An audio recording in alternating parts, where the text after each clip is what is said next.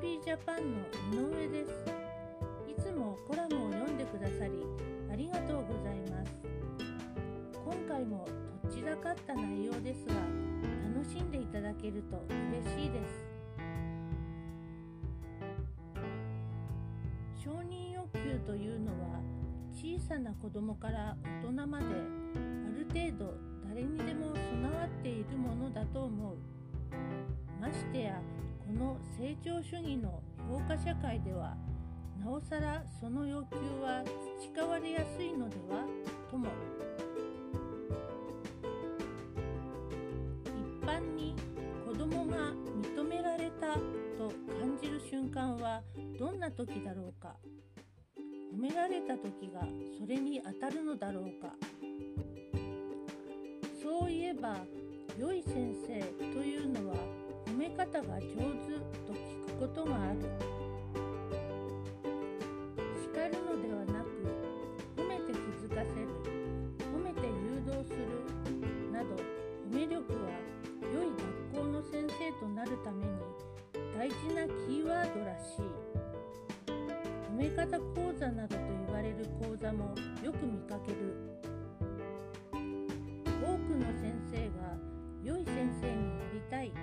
思う気持ちを持ちその中で褒め力を高め良い先生となるために良い授業をするために子供を褒める褒められた子は認められたと喜びその褒められた経験をもとにその子の中で良い悪いの基準が形成される。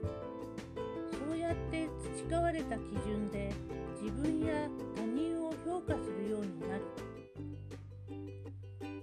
回りくどい言い方でここまでグダグダきたが最近読んでいた本で以下のような私にとって非常に印象に残る事柄が出てきたので紹介したい。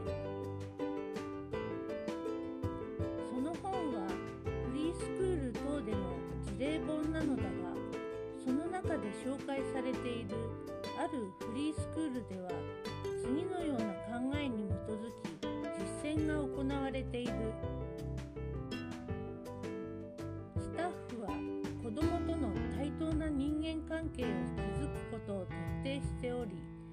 信頼関係はその延長にあると考える。対等な人間関係を築くためにスタッフは子供を評価しないということを徹底する。評価には叱る褒めるも当てはまる。叱る褒めるの評価をした場合評価される人と縦の関係ができてしまう。他者からの評価は他者からの期待願望にもつながり他者からの評価を前提に本当に自己決定ができるか不登校に関係なく今の日本の子どもたちは他者の評価をとても気にしている。フリースクール等における在宅支援も含めた個別支援の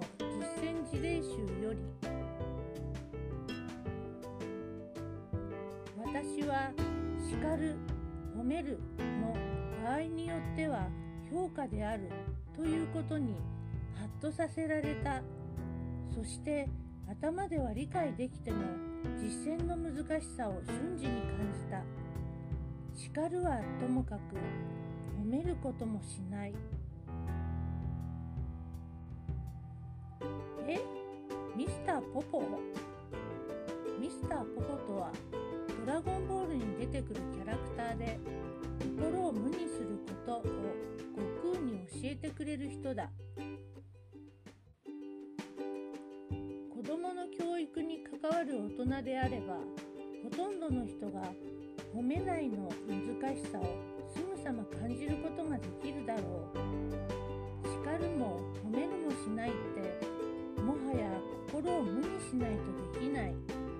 そして心を無にしてただいるだけの大人なんて果たして教育現場にいることができるのだろうか。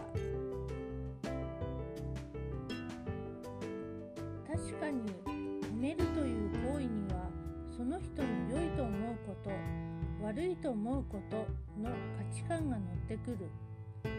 対等な立場で価値観だけが乗っているなら良いが大人と子供教師と生徒上司と部下などパワーバランスが対等でない場合の褒めるには意図せずとも評価や意図が乗ってしまったり乗っているものと捉えられてしまう。〇〇さんきれいに座れてるね。素晴らしいね。は集団でいる場合明らかにみんなを〇〇さんのようにきれいに座らせたい。という意図が乗っかっている。私もよく使ってしまう。〇〇さんの意見は素晴らしいね。はどのような基準で意見の良し悪しを判断するか。言ってる人の基準が意図せずとも乗っかっている。そんなこんなで良いことと疑わなかった。褒めるという行為が最近怖くなってきた。褒めないということが成り立つのか不安になった。ただできるできないを抜きにして私はこの叱らない褒めないただいるという考え方が意外と気に入っている。以前のコラムでも紹介をした大好きな本「いるのはつらいよ」著東畑海人さんの最後に語られている部分と勝手に重なるのだ。最後にその部分を紹介して終わりたい。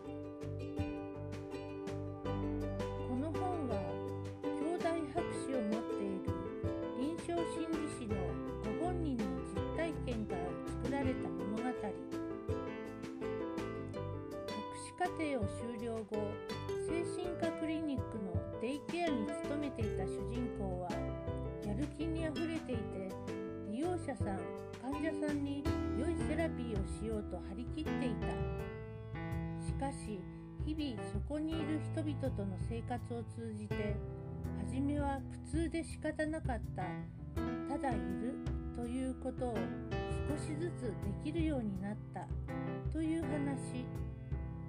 以下本より抜粋ただいるだけ。その価値を僕はうまく説明することができない。会計係を論理的に納得させるように語ることができない。医療経済学者のようなことは僕にはできない。僕はありふれた心理師でただいるだけを公共のために擁護する力がない。だけど僕はその価値を知っている。ただいるだけの価値とそれを支えるケアの価値を知っている。それは市場の内側でしか生き延びられないけれどでも本質的には外側にあるものだ。そういうものの価値は経済学の言葉では絶対に語れない。